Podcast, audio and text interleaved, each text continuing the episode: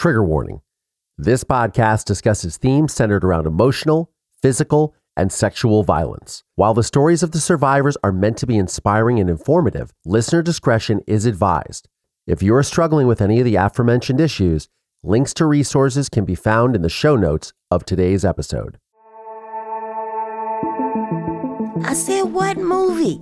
You know, Netflix got a new Dahmer movie out. And they started sending me clips of myself. Oh, and wow. that's all they were sending me. People I didn't know, random people. It was really weird. I said, Can you do that? I said, Are you allowed to do that without contacting? First thing, everybody, oh, we're getting ready to sue Netflix or Ryan Murphy. You can't do that. It's Public public records.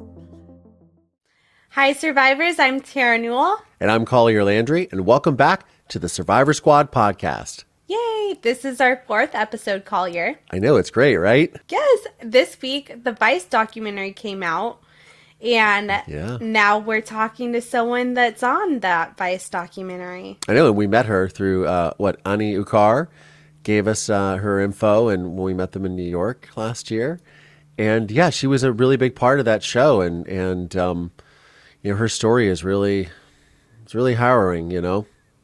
Yeah, how have you been feeling since you saw the episode of Vice? You know, I think it was I think it was really well done. And as you know, for me, working with Vice was a bucket list moment for me to be able to tell the story on there. I'm so glad that we were like one of the last projects that they put out.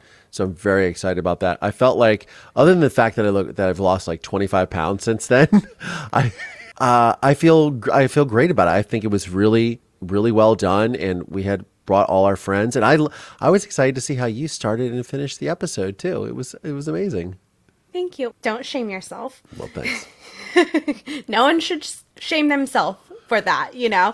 But I thought it was interesting how there was these two dynamics in a Yes. sense. There was these true crime consumers They were internet sleuths. and they called themselves that. So it was interesting to see that type of dynamic. And I thought it was funny because she was wearing a Grateful Dead t shirt and I was wearing a Grateful Dead t shirt in one of the scenes. And then Oh, we really? had Oh yes, yes. And then I had Australian uh, Australian Shepherd. She had Australian Shepherd. Whoa. Ooh. So the parallels, you know, Yes, she parallels. could be me. I could be her. That was my creepy music, by the way. No, maybe no. maybe it sounds more like the the more you know on NBC. The more you know. Do do do do do. That kind of reminded me of Vegas Vacation. That uh, just like the songs that are in that movie. The fact that you know movies from my era, it trips me out. But you haven't seen The Big mean? Lebowski yet. That you that you quote Vegas. Like I don't even remember Vegas Vacation, but that was like from my era. Like it sounds like that holiday woe song. Dun, dun, dun, dun, dun, whoa. Oh my goodness. Oh my goodness. Okay. no. We can't turn this into a karaoke session. So, okay. So, Terra, who do we have on the program today? We have Rita Isbell. Her brother Earl Lindsey was murdered by Jeffrey Dahmer. She shares a lot about what she went through because of the recent release of the Dahmer series on Netflix that was uh, directed by Ryan Murphy. Yeah, and how long ago did this happen? The Jeffrey Dahmer murders, I think, were in the early 90s, 1992, 93. I black out in that era because I was dealing with my own murder happening. So, my own killer, you know, evil, Yeah. murderous killer. So, I. I remember them and I remember how awful it was. And and ironically we found out in this episode her and I have a connection because she lived in right outside Mansfield in Massillon, I believe. Uh, Yes. which is just super weird when my father's trial was going on. So it was a it, it was there was a lot of weird parallels with this episode for sure with the Australian shepherds from the Vice documentary with with my connection with Rita who saw me as a child on the witness stand and all of that and she shares some really great insight on what it's like to to have your story that you think you know you're you're just putting in your past regurgitated and shown to the masses and you know how people reached out to her on social media with some kind of unkind things right Yeah, no, it just baffles me that it's so long ago and now she has to relive it all over again. yeah it's it's a shame it's it, it just goes to show that trauma like this doesn't um, doesn't just go away. But anyways, yeah, let's get into the episode. What do you think? Yes, let's get into it.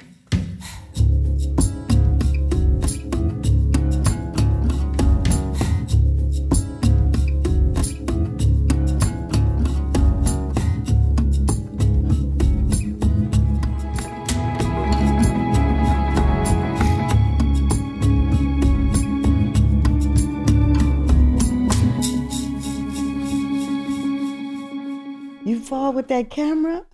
You better not. I'm just doing my laces up. He's doing his laces up, which is probably a good thing. They're the professionals. He's about to trip over his shoestrings, drop the camera. Honey, this is your crew. You need to come get up. No, I'm just talking crap this morning. I'm getting hyped up now. Oh, now tell us about your Trump. Well, like not yet. but- yes. Um, all right, fantastic. Let's do this thing. Let's do Ten this. twenty three. 53 minute late start. No problem. Rita Isbell has reminded me. Like, come on now. Oh no, I'm just joking. What do I have to do? Nothing. Got nothing to do. I You're here in beautiful sunny Southern California, right? It never rains in Southern California. But I did the other day. You missed the rain. I You missed the rain. thank God, but I'm going to the snow. Back to Milwaukee. That's why I wore my boots. Okay. Yeah, I'm gonna be stepping off the plane right into what four or five, six inches. I don't want to look like I'm so happy while we talk about this, but I'm really happy. but this, here's the thing, but I'm no, so happy this morning. Rita, thank you for joining us all the way from Milwaukee, Wisconsin. Yeah, thank you. Thank you for joining us. I'm glad Um, to be here. Now, how did you come in contact with Terra? You and I have this sort of parallel, Mm-hmm. sort of weird Yeah, connection. it was like And Terra had called me up and said, Did you know this? I'm like, I have no idea. I met Terra through my girl, Who's off camera? Annie. After meeting Terra, then she slid you in there. She Yeah. just you just all of us all of a sudden came into the picture. and then it's like I've been knowing you as long as I've been knowing Terra. And then when I saw you on is it Instagram or TikTok? Yeah, either one. Yeah. Yeah. And then you have a very bubbly personality. Well, thank you. And I think you make people that that feel down, you lift them up because you're all bright and cheery and singing and and if you had any problems nobody would never know until you tell your story. But can I say something? When I heard you talk about your story, I almost cried. I did. Yeah. I did. Almost cried. When I met Terra and she told me her story, but Annie had briefed me before. And she said, Have you ever heard of Dirty John? I said, No, but I had, but I didn't know the title. yeah. I saw I actually saw the movie. And I said, What? I saw that movie. She said, Yeah, yeah. And then Terra said, That was me. yeah, I killed my stepdad. I said, that is so me. yeah, so and then I started learning how people were trying to make her feel bad because Yeah. she was happy about surviving that incident and getting to tell her story and didn't feel bad about it. But other people wanted her to feel remorse and bad about what she did. But if it's saving your life, of course you're happy about that. I'd be happy too. Well, I still feel bad. Yeah, I I still feel bad. I, you know, to take someone's life is a hard thing, especially when you have empathy. And so I appreciate you saying that, but it, it is something that you have to own because it is me or him. I wouldn't Right. have been alive. So you didn't have a choice, really. Well, you did. It was do or die. Yeah. So you did, and he died. Back to you, yeah. Collier. Y- You still have some things you haven't let go yet. You think? Are you? yes, are- are- yes. Okay, hold on. So, so you're the guest. We're But we're I not supposed to be. I have that takeover spirit. I I'm giving this interview. Honey, I see you. No, I, lo- I, I love it. No, this is great. But but what I want to do is sort of so. But we have a connection because you saw me as a child, correct? Yes, Because you lived where? In Ohio, But Cleveland, Ohio, No, I, but I thought you lived in Massillon or something, right? Mansfield. Oh, you did I- live in Mansfield. Yeah, Mansfield, and I worked at the nursing home. I think it was Mansfield Nursing Home. I think. Yeah. Yep, I worked at that right off of Lexington home. Avenue. hmm Yeah, I worked there, and I lived That's on wild. Coventry. I lived on Coventry and Mansfield. When you Something when like that. Terra told me that you were from Ohio, and she said where in Ohio, I said I was living there. I used to live there. She said, "Oh my," she said, "Wait till I tell Collier." Yes, yes, I used to live seventeen twenty Coventry. That was my address. That's wild. hmm It's such a small Mm-hmm. world, Yeah. and and we all have this trauma connection too. Yes. Obviously. So you were saying you were giving me the the analysis. I love this. Yep. And then I, I think I see uh, your pain through your smile sometimes.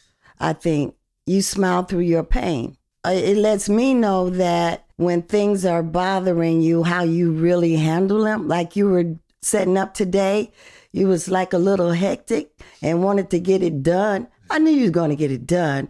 You was you just wasn't satisfied until you got it done. So, Rita, why don't you tell us a little bit about who you are and why you're here today on our podcast? Well, I'm here because I was invited. Number one.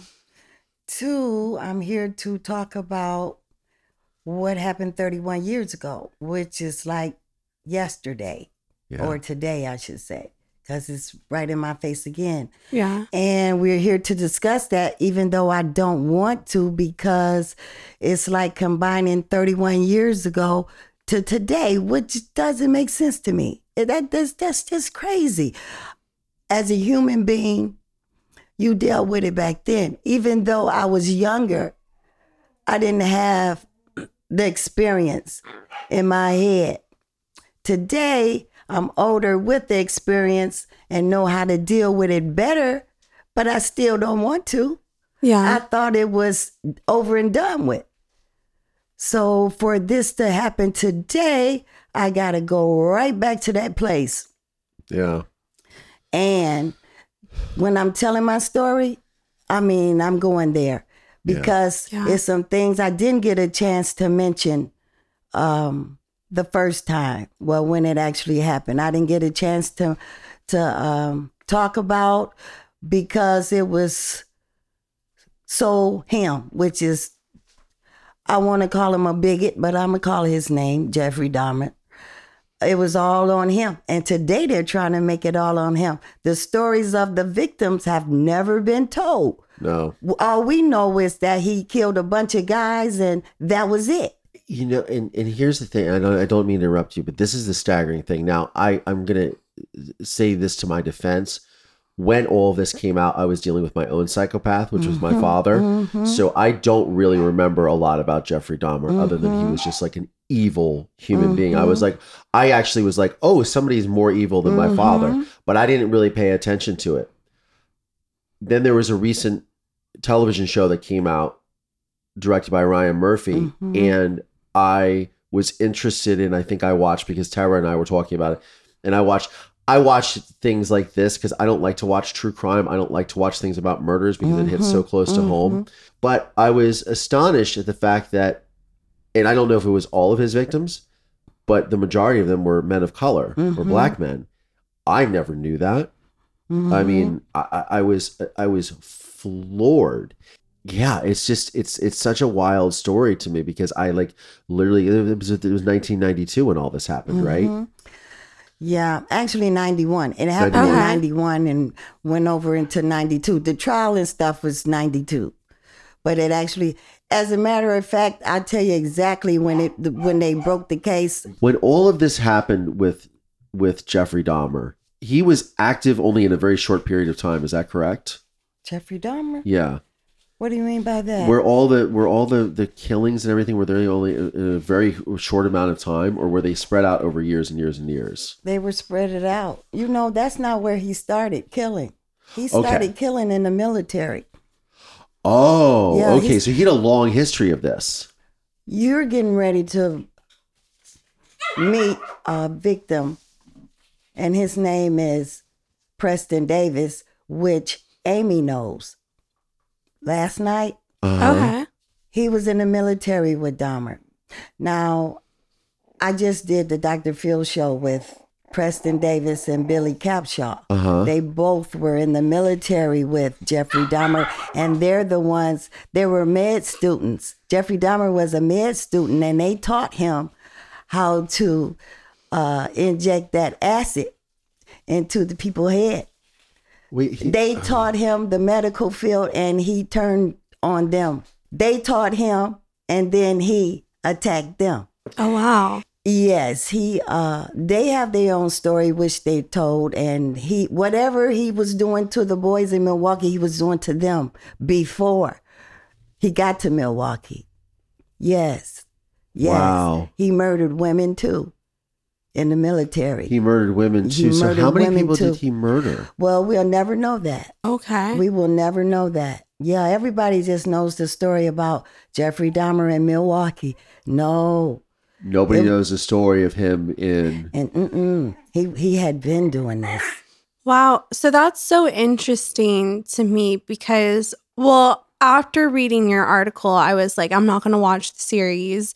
And then people started arguing me with me about it, saying it was victim supporting and everything. And so I had to actually watch some of it to be like, okay, I'm arguing with people, so I need to know what I'm arguing about. Yeah. Mhm. And for me, it was not victim focused whatsoever. And I'll say this because it also depends on the camera angles. Right. And if you're having a show named after this perpetrator, I don't think that's victim focused. And then I think that it's so important to tell the victim stories and have the family members involved, like you. hmm And that was a huge thing that you were upset about. And I was upset for you too. Yeah. Well, after uh, Ryan Murphy said it wasn't to make the fam- uh, victim's family feel bad, but it really was. Yeah. I'm like, you can say one thing, but I'm. I don't know if Ryan just made the movie for his awards and of course more money which he knew he was going to make the money and get awards for doing this because dahmer still have a lot of fans. Yeah. his fans contact me. This is where I get upset. yeah And this is where I think when we, when people talk about ethical true crime, what they don't think about. Doing shows like these, and whether it's intentional or not, right. I'm not suggesting it is intentional, but it ends up glorifying the perpetrator right. and not the victims. hmm And, and there's this obsession with this, and so that was what really hurts me hmm because I even experienced that a little bit with my father hmm initially in the beginning with not people like reaching out to me and saying anything but telling me how wonderful my father was and how he couldn't have done this type of thing and how I must have been mistaken. Am I mm-hmm. sure what I heard? Did police not lead me into hearing what I heard? Are you out like I want to be like are you out of your fucking mind? You, you know what I mean? And then you talk about something like that's really really personal to me it is and they just don't understand that by creating this content it ends up glorifying these people for the sake of of our discussion why don't you tell us how you're connected to that story and about who your brother was? Okay. When you told me see i didn't have any idea that your situation happened in what year? It was 1990 when i was dealing with everything and into 1991 and 92 so. I was there. I was in Ohio. I was Yeah. there. Yeah. Because when the story broke with Dahmer, which was in 91, yeah my brother, I had just sent him back to Milwaukee. I was there. yeah I was there when that happened to you. But yeah, I'll tell you what happened. How I found out because I wasn't living in Milwaukee. Uh, the Red Cross came and knocked on my door and said, "You need to pack your things. You for you and your children. You have an emergency." In Milwaukee, then I started getting the phone calls because I did know my brother was missing. The family did notify me to tell me that he was missing. And by them being the way they are, you know what my response was to that? I told them, well, you better go find him because I just sent them home to you. Go find him. And I didn't hear anything else until he left home April 7th. And the next time we heard anything about Earl, his name was Errol Lindsey, too. He was the 11th, 11th victim. The next time I heard anything about him, it was July 23rd, 1991, to be exact. Oh wow. July 23rd, 1991. So after we got on the Greyhound bus and and rode all the way to Milwaukee, we got to the house where they were living. It was flooded with people, and these were my mother's sisters and brothers, and and they were from Ohio Yeah. and um, Yeah. Indiana, and I walk in there, and there was no place to sit, and there was people everywhere, and I saw my mother standing in the middle of the floor with her brother. He was embracing her. My mother was crying. I walk in, nobody said anything. They were just all sitting there like it was a horror movie, and everybody was zombie faced Yeah. it was never any love in the in the family anyway. So they were all sitting there, zombie face. I walk in there. I'm the last one to get there out of the family. No one said anything to me. I just want you to know, uh, I'm getting ready to go into a zone Yeah. Take your time. because what happened to my brother? They didn't know that they was pushing him out there to, to die because they always come, was coming after me. I was supposed to been dead. They they've been trying to kill me for years.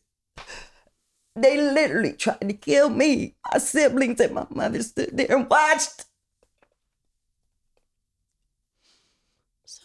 But anyway, it didn't happen to me. I escaped and it happened to him. I'm the first, he was the last. And he was so just like me, not afraid of anything, outspoken. And they couldn't do nothing with him, the siblings. It was like when I told you that I recognize evil, I have already dealt with that spirit all of my life. I've never heard the word love mentioned in my home. I've never seen anybody embrace one another in our home. I've never seen anybody participate in the holidays, togetherness, unity, none of that. None of that. Even though I didn't know this was going to happen, I knew something was the way uh, I was raised in that house it was just ugly in that house. And everybody on the outside thought that it was all good. I'm living good.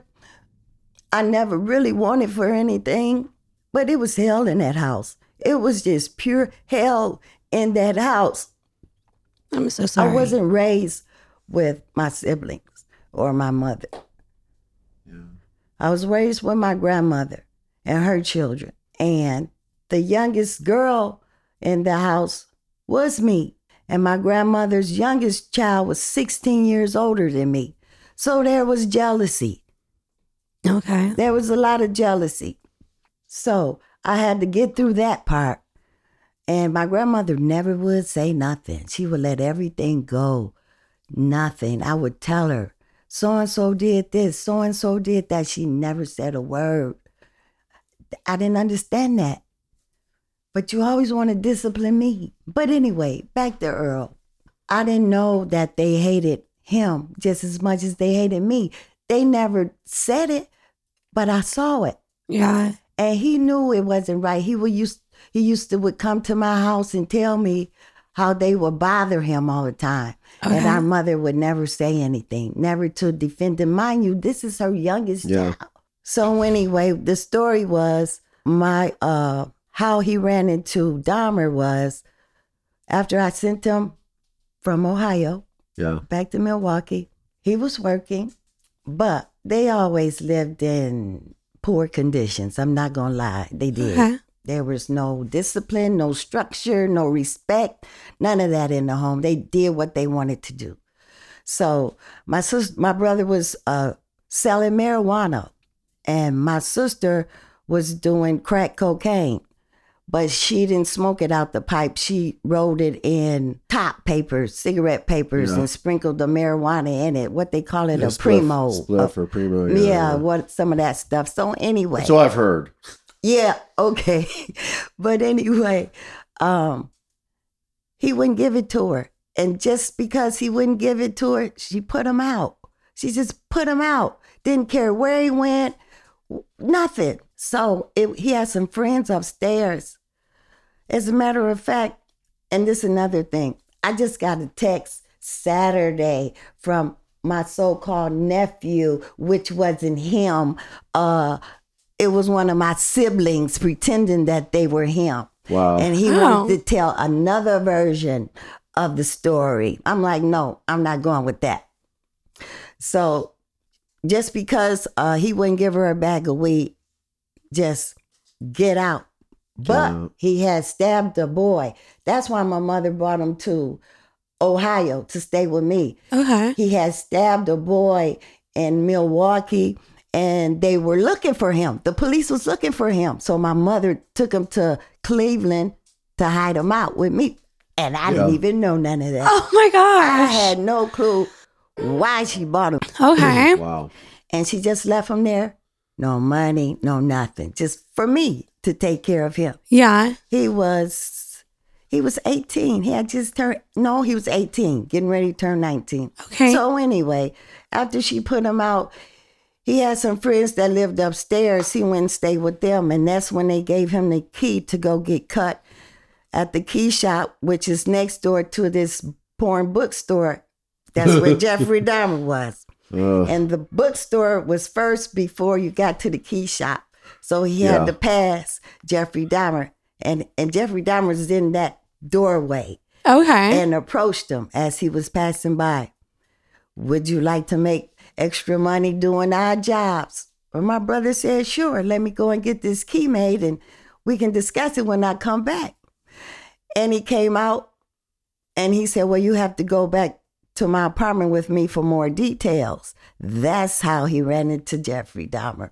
okay. And then I can even even go further. After he got inside the apartment, he offered him a beer. He didn't even get to tell anything about a job because he had put the sleeping pills in his beer Oh. and opened it and gave it to him. I'm not sure. Oh, I'm- that's what he did. That's right? what he did. That was his move. yeah, he did that with all of them. Well, most of them. And um, I know my brother was thirsty and probably hungry too. And I knew he threw that beer, just slammed it yeah. out just like that. He tells the story while he was out. That's when he drilled that hole in his head and poured that acid in. And then my brother woke up Oh my gosh. and said he had a headache. So he had to take him out then. He strangled him. He gave him some more to knock him out, then he strangled him. Then he dismembered his body.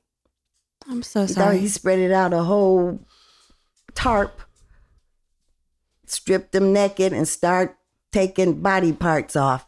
And we just had the skull, hands, and feet to bury. That's what happened to my brother. Wow. Yep. Oh my and he So kept the sorry. key.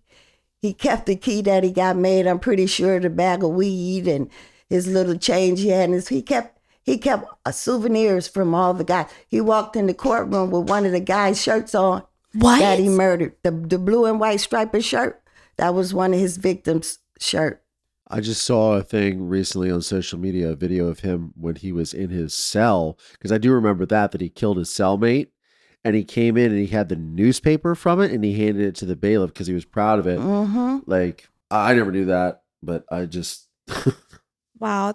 This guy is sadistic. there's a special place in hell for people like that for sure. Well, did you know this?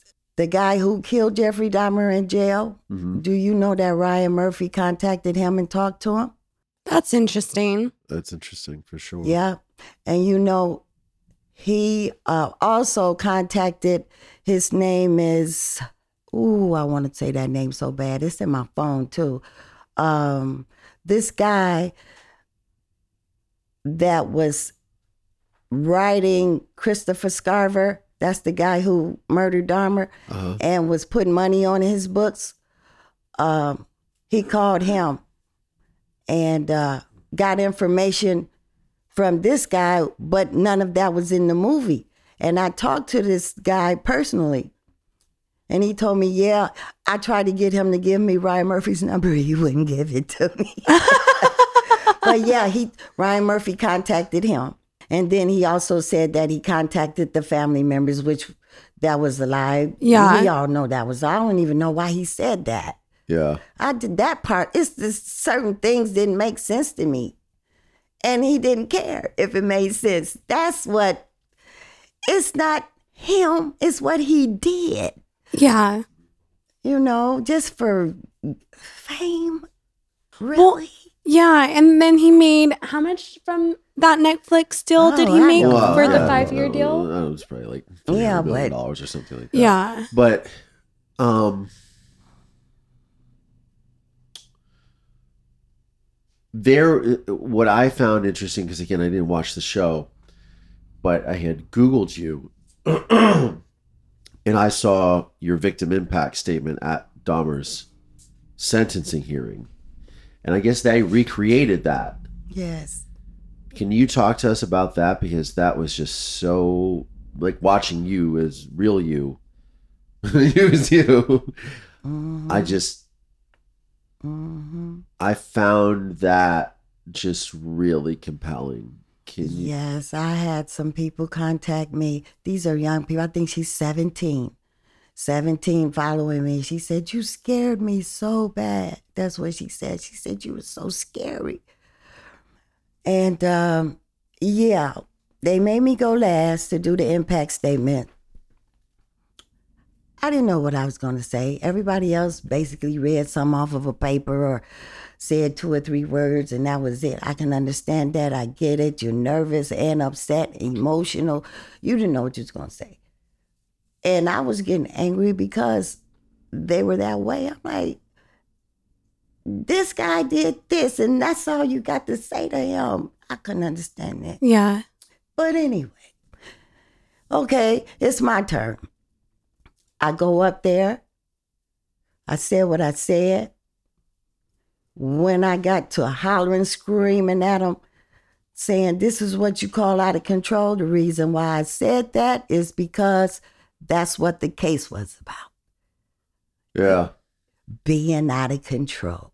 Yeah. So my point was, how can you be that out of control to do those things? You have to be in so much control to pull that off. Yeah. Don't tell me you out of control. I said, this is what you call out of control. And I start being out of control. Yes. And I didn't hide it. He hid everything he did. Yeah. You knew what you were doing. You knew right Yeah. from wrong.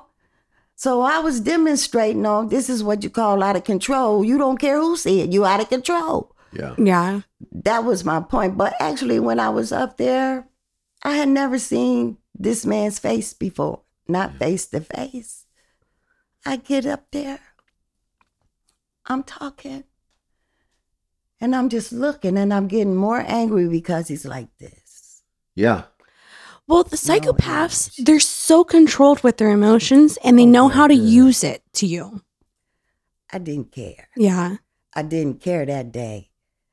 That wasn't no Jeffrey Dahmer. That was true Satan. I saw Yeah. it. Yeah. I saw it. and you and, and that's the thing is that I, I often say this and and all three of us know this for sure one of the things is when i confronted my father in my film and this first time i confronted him about my mother's murder like i had a relationship with my father for 26 7 years Mm-hmm. And i just remember afterwards because i had often in my life tried to justify why he did what he did and i was trying to find out why he murdered my mother and then i realized that some men are born evil when Terra saw John Meehan and even the, what he was doing to her family before he came after her, Mm-hmm.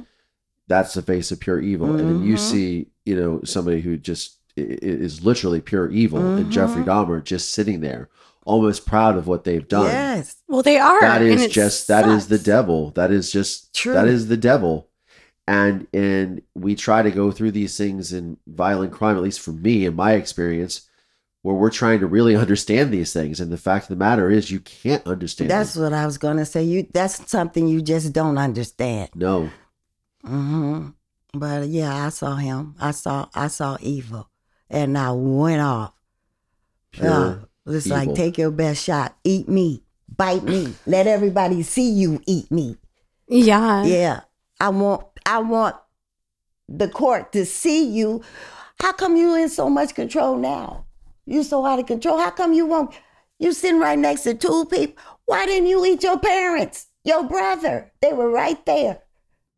Well, like, see, psychopaths are, they use everything to their advantage and Mhm. everything is calculated. Mhm. So the psychopath might get, if they kill their parents, oh, I'm not going to get food, you know? So that may be reasons behind that. Really? But yeah, no, Interesting. 100%. They're so calculated in everything. And if you're giving them something, you're a benefit to them until you're not.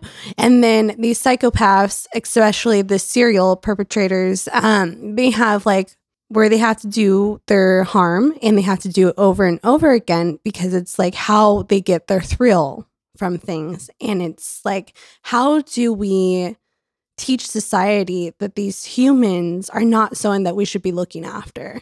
And even there's the Wednesday series on Netflix, which I thought it was done greatly, but you're literally glorifying a psychopath and normalizing this psychopath behavior. And it's so wrong in my opinion. And that's a work of fiction, obviously based on whatever Yeah. the monsters or whatever the Addams family or whatever. But Addams it's Family. but it's weird. It is weird that we somehow we have this obsession. It's this true crime obsession, or people want to.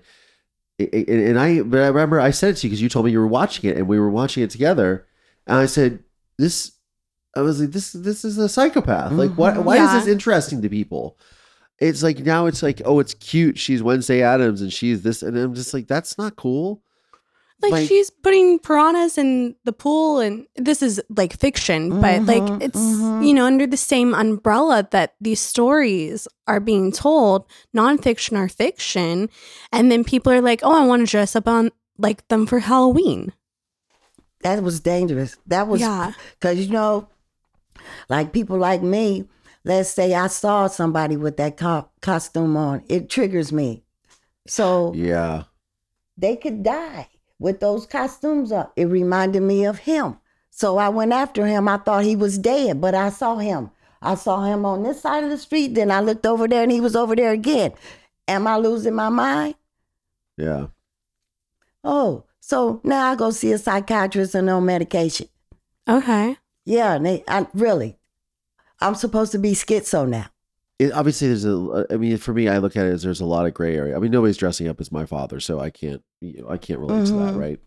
I think one of the the things about raising awareness and talking about these things and discussing these things is that sort of let people know that like this is how this affects us. Yes. and that yeah if you're going to dress up like this person you better not be glorifying him or or you can they, they- people can do whatever they want but they have to know that there's also you know i I, think a lot of times and this is not to get into a political conversation but there's a lot of of trying to regulate people's comments people's people's uh, opinions online on social media that they shouldn't be able to do this this is a safe place and this and that and the other. Those people should be allowed to say that.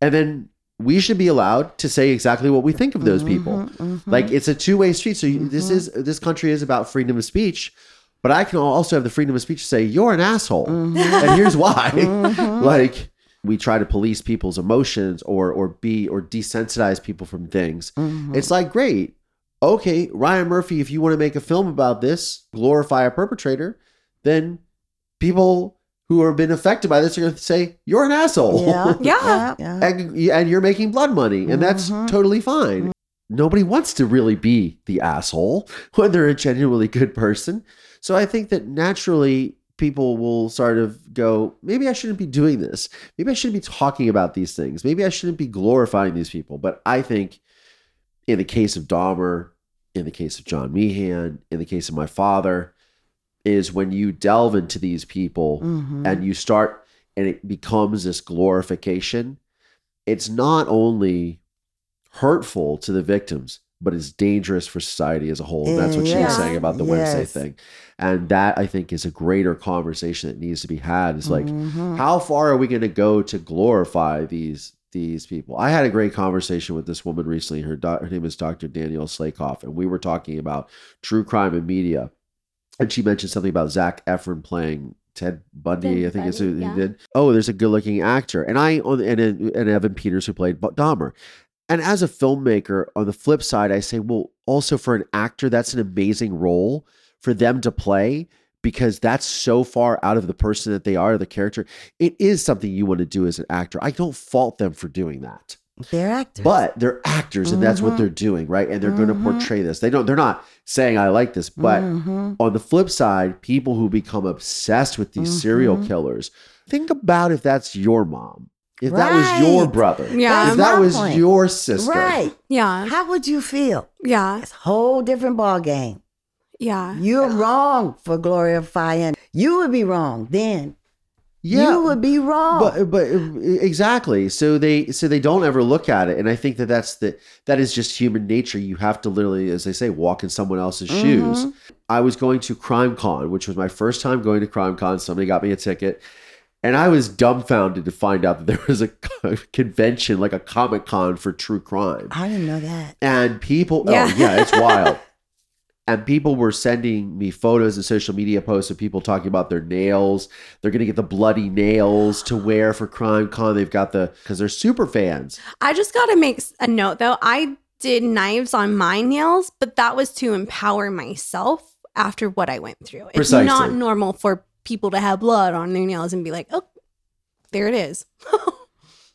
i mean you show me the picture of your cake for yes. your one year survival anniversary you know that's an empowering thing and, and some people might excoriate you for that but that's your right Yeah. they don't know what it's like to attack A hundred percent. you know terra gets brutalized a lot on like tiktok and social media about about you know what had happened as if that was something that she wanted to have happen first of all Right. Should she have just died i said this man i recognize this behavior it didn't stop at terra it would have been her whole family Mm-hmm. it would have been her it would have been her mom her Mhm. sister her other sister it would have been Mhm. everybody connected because those people Mhm. do not understand. And I firmly believe that if I had not led police in uh, investigating my father and my Mhm. father then getting arrested, and then that he would have done it again.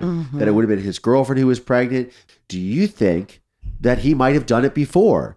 He seemed to be so good at it. That's a really Never profound about statement. that, huh? yeah. Guarantee, I bet my life on it that if he had gotten away with murdering my mother, he would have done it again Mhm. Because- Easy.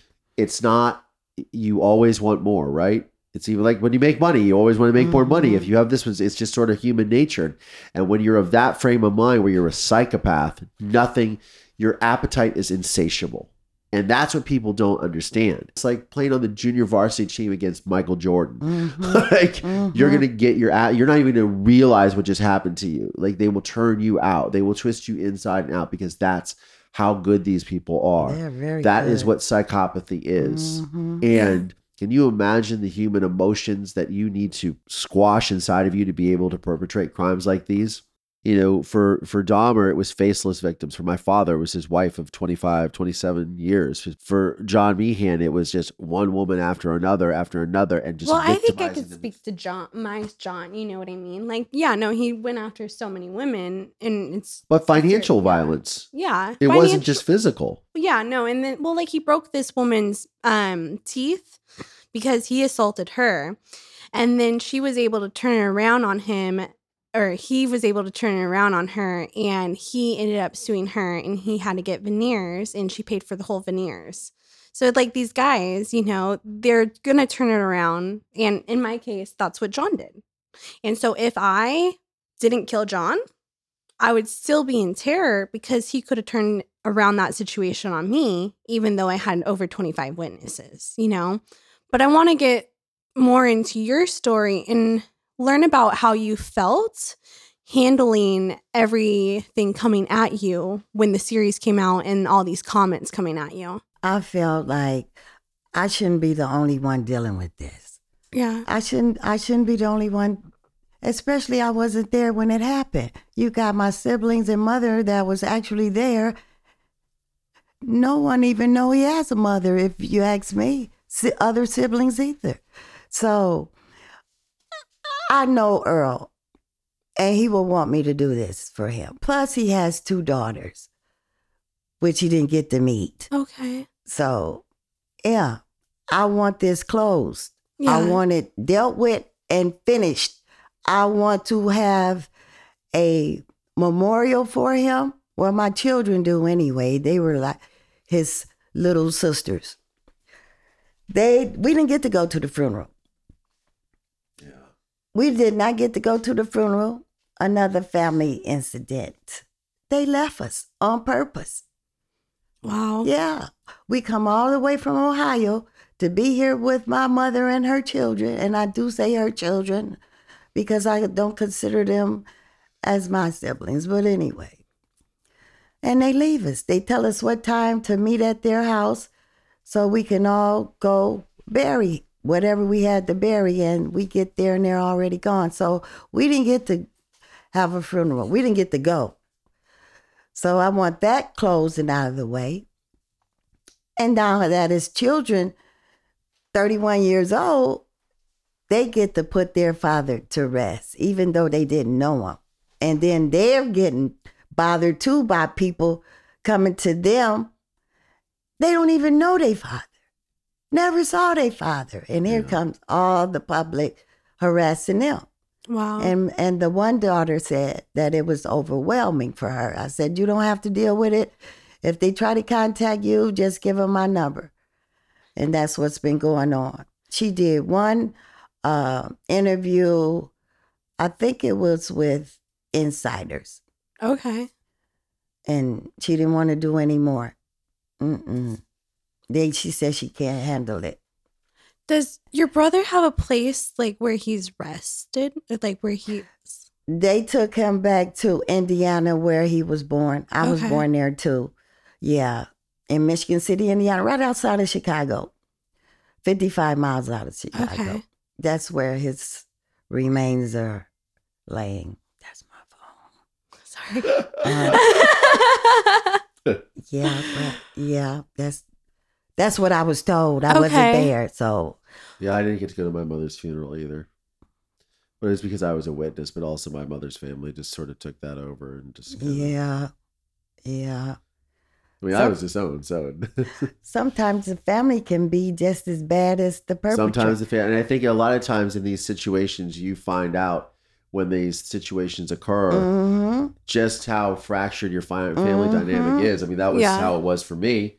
How do you tell an 11 year old, 12 year old child that you don't want to you, you don't want to have anything to do with him because he looks like his father Oh my god. when he's the whole reason that his father was caught for murdering your sister in the first Mhm. place hmm and was brought to justice like how do you go how do you how do you justify that it's ridiculous but you know we can't pick this family that we Right. Yeah. I said, look, this this is how I deal with that.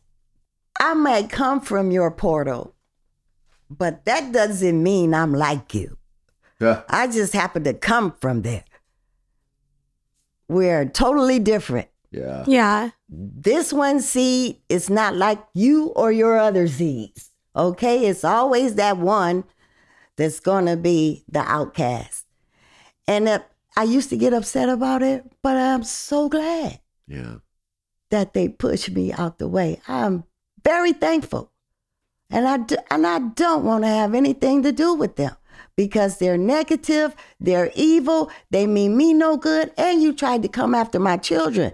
You'd be be better off coming after me. Don't mess with my children. Are you crazy? Yeah. yeah Yes, they did some harmful things to me and my children. My one sister tried to sell my middle daughter for drugs. Yes, this is my baby sister. Oh my gosh. Yes. Yes, ma'am. Wow. Well, And I felt the same way as I did uh, about Jeffrey Dahmer as them. yeah. I do. I really do. Wow. Well, I'm just so thankful that you made your own way and I that you're a strong, independent woman. And I can just see so much strength in you.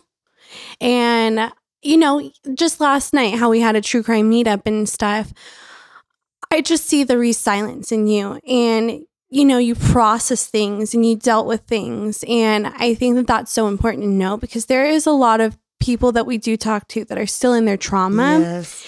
And I just see how you've handled things and you process things so calmly. And it takes a lot for you to react. Yeah, and that's why I react the way I do because Yeah. hey, I'm good. Just don't keep pushing it. Don't keep pumping that. Don't do that. I'm letting you get by. I'm letting you do all this to me. Okay, you got the right button. I'm going to jail now. I'm going jail. I'm serious. I'm serious. And now we'll call the are. police and sit there and wait. You tell uh-huh. them what happened, you still going to jail. That's why I always make sure I have bail money and my affairs in order. I never know what's going to happen. And every time something happens, I'm always at home, minding my own business. So now I'm still learning. I'm still learning at my age how to process stuff, how to keep my behind out of trouble, especially out of jail. I don't like jail. I don't like jail. I, and I especially don't like being in jail with young people No. because they crazy in jail. They stole my canteen. They stole my canteen. We had we had shakedown. I got all that canteen. So tell me about when you found out about the Jeffrey Dahmer series. How was that? What was your reaction? Take me through that experience. Like I said, everything happened when I'm when I'm at home, minding my own business. Sitting there, minding my own business, watching a movie or something, doing something. Bing, the phone. Bing, bing, bing, bing, bing, bing. That's what is going on. Clips of me in the courtroom. Clips of me of, of what's her name? Barnes. That's who played me. Okay. I'm looking. I said, when did I do this? I said, that's not me. Who is that? I was confused because it was 31 years ago. This is my first time seeing it again. Sure. Same clothes, same hair, same ver- ver- ver- ver- verbatim. Every word was.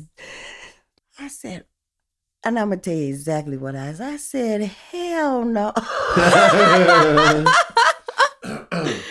Who is this? The movie. I said, what movie? You know, Netflix got a new Dahmer movie out. And they start sending me clips of myself. Oh and wow. that's all they were sending me. People I didn't know, random people. I wasn't saying anything. I'm like, I'm cool with it. It's So you didn't know. me. So nobody, I nobody from know. production contacted you and said, No. "Hey, No. like, hey, just a heads up." Mm-mm. That's interesting. Mm, Nobody mm. called for you because obviously there was an actress that was playing you because I saw the, the clip, the side by side, Mhm. yeah. and as you were saying, so nobody reached out to you and said, "Hey, we're making this film, just a courtesy, No. just a thing." And then is that No. like, how does it feel? weird. It was really weird. I said, Can you do that? I said, Are you allowed to do that without contacting? First thing, everybody, oh, we're getting ready to sue Netflix or Ryan Murphy. You can't do that. It's Public public, re- records. record. I got depressed. I said, So you can just go and attack people and they're supposed to just go on through life as if it's normal. See, that's the thing is that they don't understand that all of this brings back all all of this trauma up to the surface. So when they make these films, they don't even give you a heads up. No. They don't see that you get that people nowadays there's no nobody knows how to navigate those parasocial relationships. No. So when they see something, and for me, like when it was different when I was telling Terra, I put my story out there. I've always controlled my own narrative. Mhm. I've always controlled my story. And that was something that I just wanted to do because I wanted to make sure that it was something that I was involved in. Right. But on the flip side, I never thought about the advantages when people reach out to me. I'm aware why they're reaching out to me. Mhm. When I have a Mhm. hundred message requests on Mhm, Instagram, I know what they're contacting me about Mhm. because I put myself out there and I'm aware of that. Whereas I can't imagine not knowing that something was out li- like this and then reaching out and going, what the fuck is going on? Mhm. And then you, it, it almost feels like a betrayal. And they don't understand that because they put you out there on blast, essentially, that now you have all these people contacting you. How did that feel? How did this? I have an opinion about this. I Yes. Terra, you should have done this. Yes. Call you, should have done this. Rita, you should have done this. Or Yes. this is your brother. And and how traumatizing it is. And they don't. They don't. It's it's almost like they don't care in They a lot don't of ways. really. They really don't. They really don't. And that's the issue for me. Not being able. It's like you're. It's just like you get. It's like you're blindsided by it, and that's not fair. This one guy sent me a picture of Dahmer, pretending to be. He was a fan of Dahmer's. He sent his picture on my phone, and he told me that I should get over it. Your brother is dead, and there ain't nothing you can do about it. This other lady out of Canada said, You're not a star. In my country, if you had got in the courtroom and said you were going to kill somebody, you would have went to jail right away. Yeah, they was coming at me. They was coming at me. A Canadian said that they're supposed to be nice. Mm-mm. I'm so sorry. Your brother disgusting. deserved that, and you should have been with them. What? Yeah, I got all kind of stuff. They were sending me birdies. Oh yeah, Wow. yes. Wow. Yeah, they really don't know what they did because back then it was a whole different generation. Today, these are young people. This is exciting to them because you only hear and see about this stuff in the movies. You mean this really happened? Is that the lady that was in the courtroom? Hey, lady! All in Milwaukee Yeah. on the street. Rita! You see Jeffrey Dahmer today? You know, just they mess with my kids too. Wow. They don't know how to process that stuff. No. Wow. So you leave us hanging, really don't know what to do. You don't care. You don't even suggest anything for us to do. You don't apologize for doing it. It's like, so what? We did it. It's in your face, and what you gonna do about it? Wow. That's how it is. And then I was teasing um Len- Lenore last night because Yeah. you know we did Lenore that pod- Claire, yeah. did that podcast, and we laughed so hard last night because that was my first time meeting her too. Yeah. And I said, you know, because I was angry when I was talking talking to her.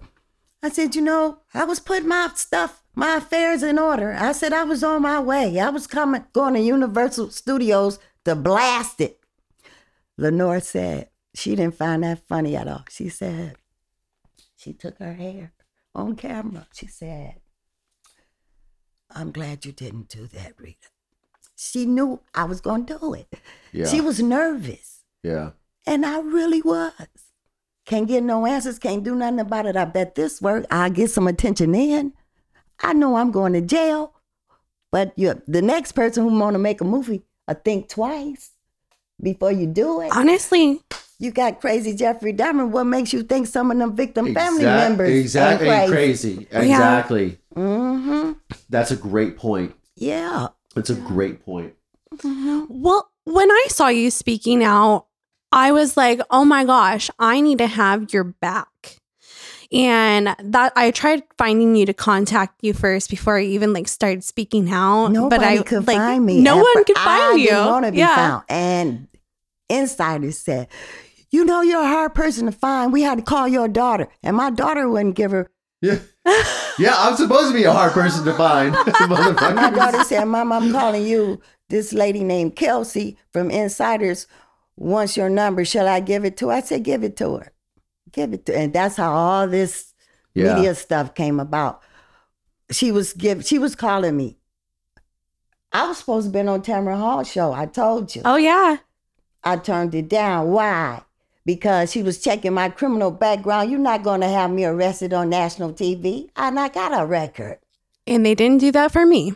That's what I'm talking about. So what was that all about? Yeah, they want. uh-uh. Uh-uh. I'm telling whoever watched this podcast, yes, I've been in jail. I am a criminal. See, nobody knew that.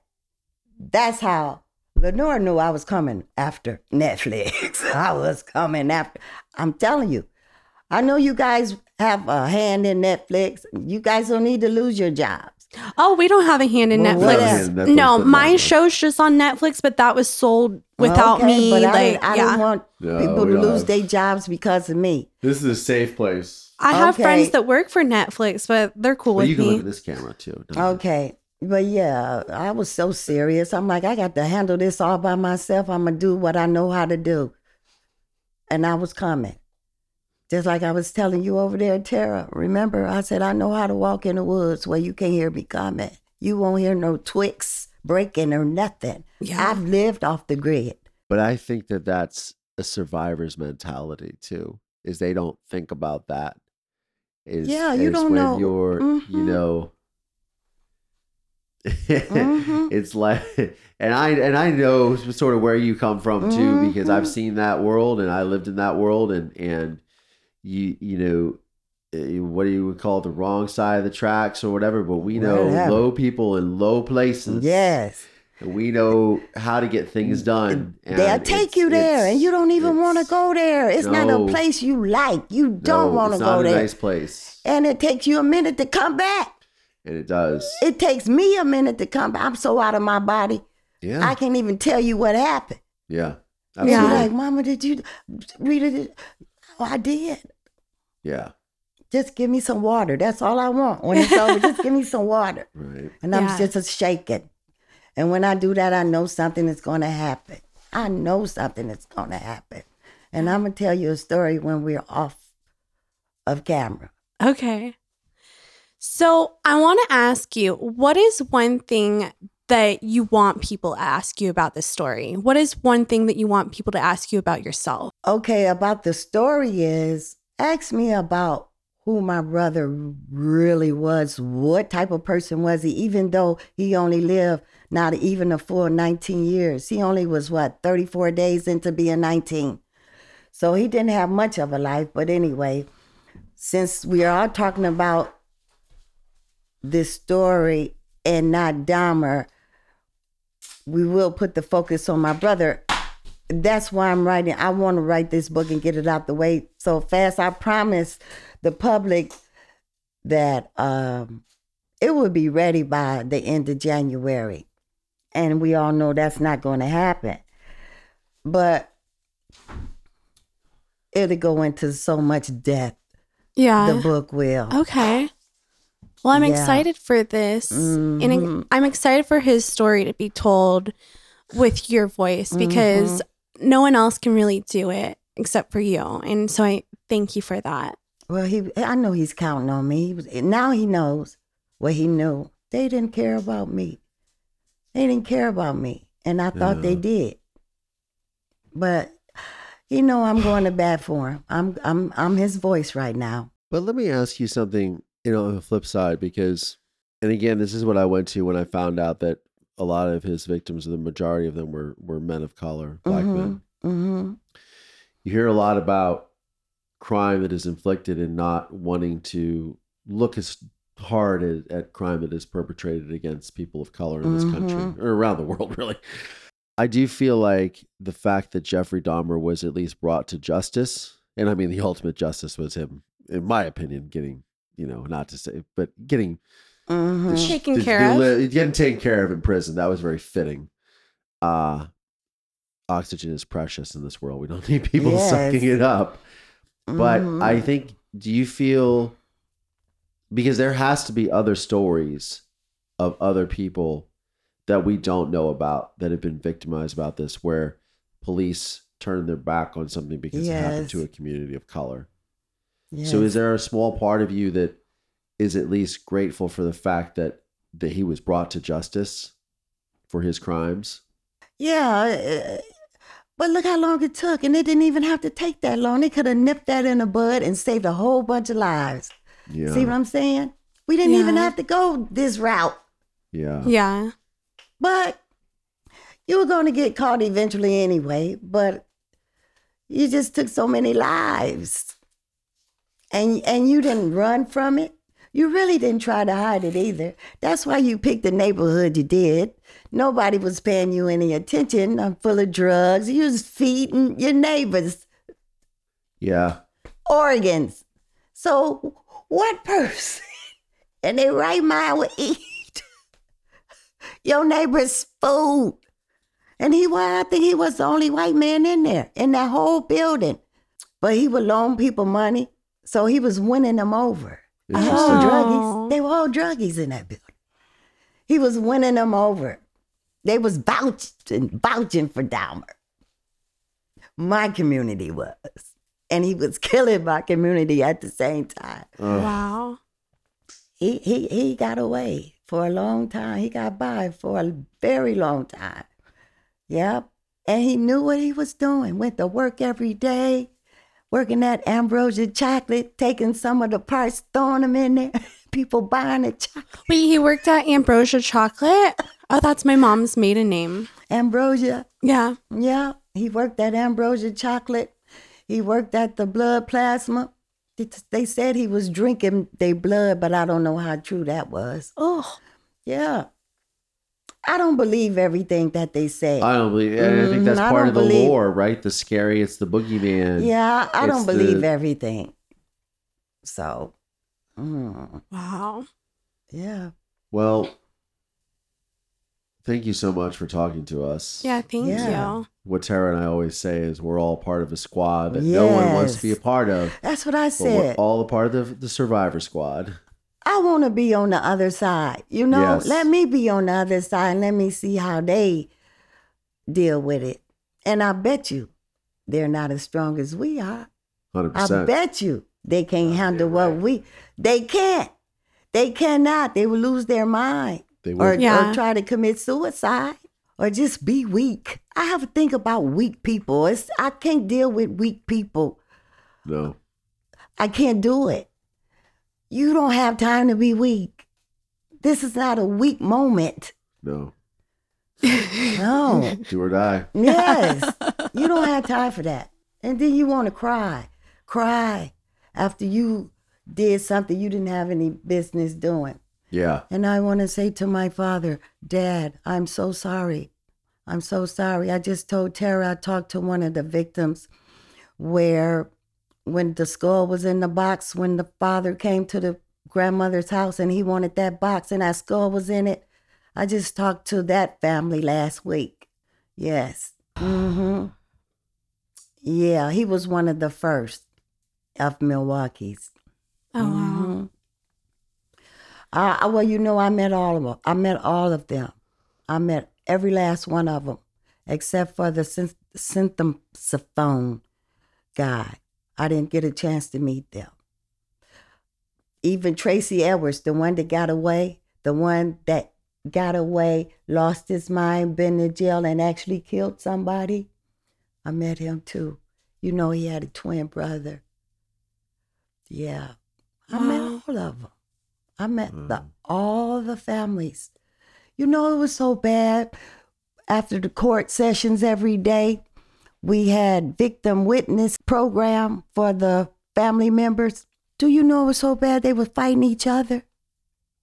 Yeah, you told me about that the other day. they were fighting each other. I mean, that demon was rolling. Cause some of them were demons. Yeah. It's a lot For to real. deal with. Yes. It's yes. a lot. A lot of people just can't handle it. It was just ugly. And you didn't have time to put everything in its right place. You was dealing with what happened. You was dealing with the court. You was dealing with all the family members. It was just too much. It was just too much. And it was from eight o'clock in the morning until four o'clock every day. And then the judge tell you you better not go to sleep or you get escorted out of the courtroom. But his parents had reserved seats. what? Yes. Oh, Yes. Oh yeah. that's interesting. Mhm. Mhm. Wow. His brother was there too. Wow. Mhm. I feel like we could go on and on talking We about this for hours. I feel like we might need to make it a double. We need to pick it up online yes. or when you're here next. I want to thank you for coming on today. And where can we find you on social media, everything, if we want to do connect with you? Where can we find your TikTok and stuff? What is it? Rita underscore Isbell underscore. Something like that. I'll I'll post it in We'll put the it promo show notes. for sure. Okay. Are we all? It never ceases to amaze me how trauma like this is just it's like the the sad gift that keeps on giving and how these stories just keep coming up again and again and and for for these survivors Yeah.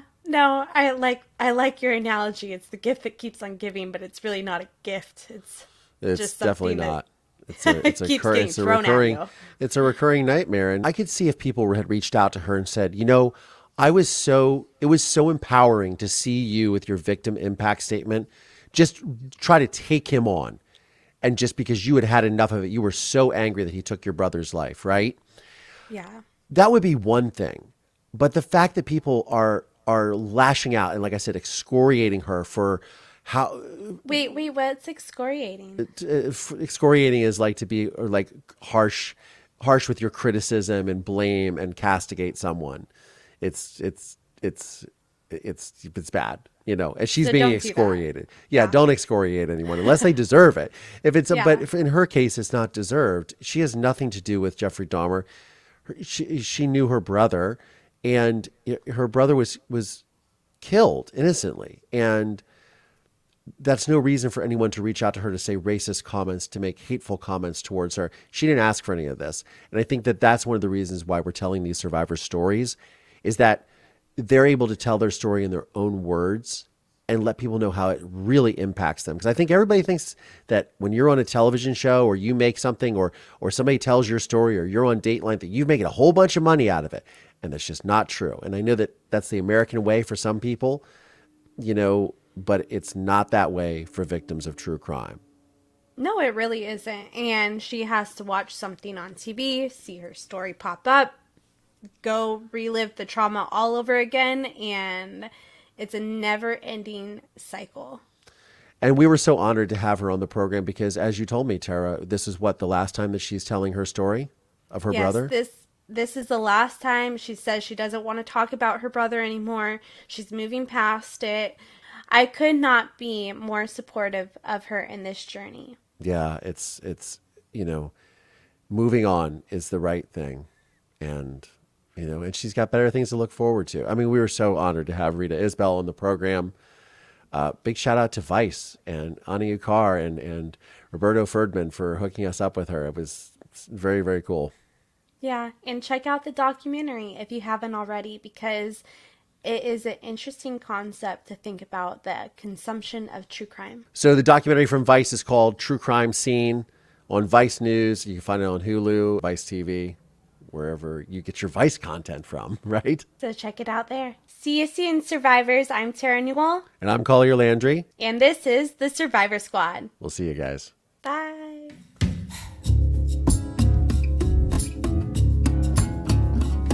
The Survivor Squad podcast is made possible by support from listeners just like you. Please subscribe via Apple Podcast, Spotify, or wherever you get your podcasts from. And please consider supporting this program by visiting our Patreon page at patreon.com forward slash survivor squad. This podcast is a production of Don't Touch My Radio. Copyright Collier Landry.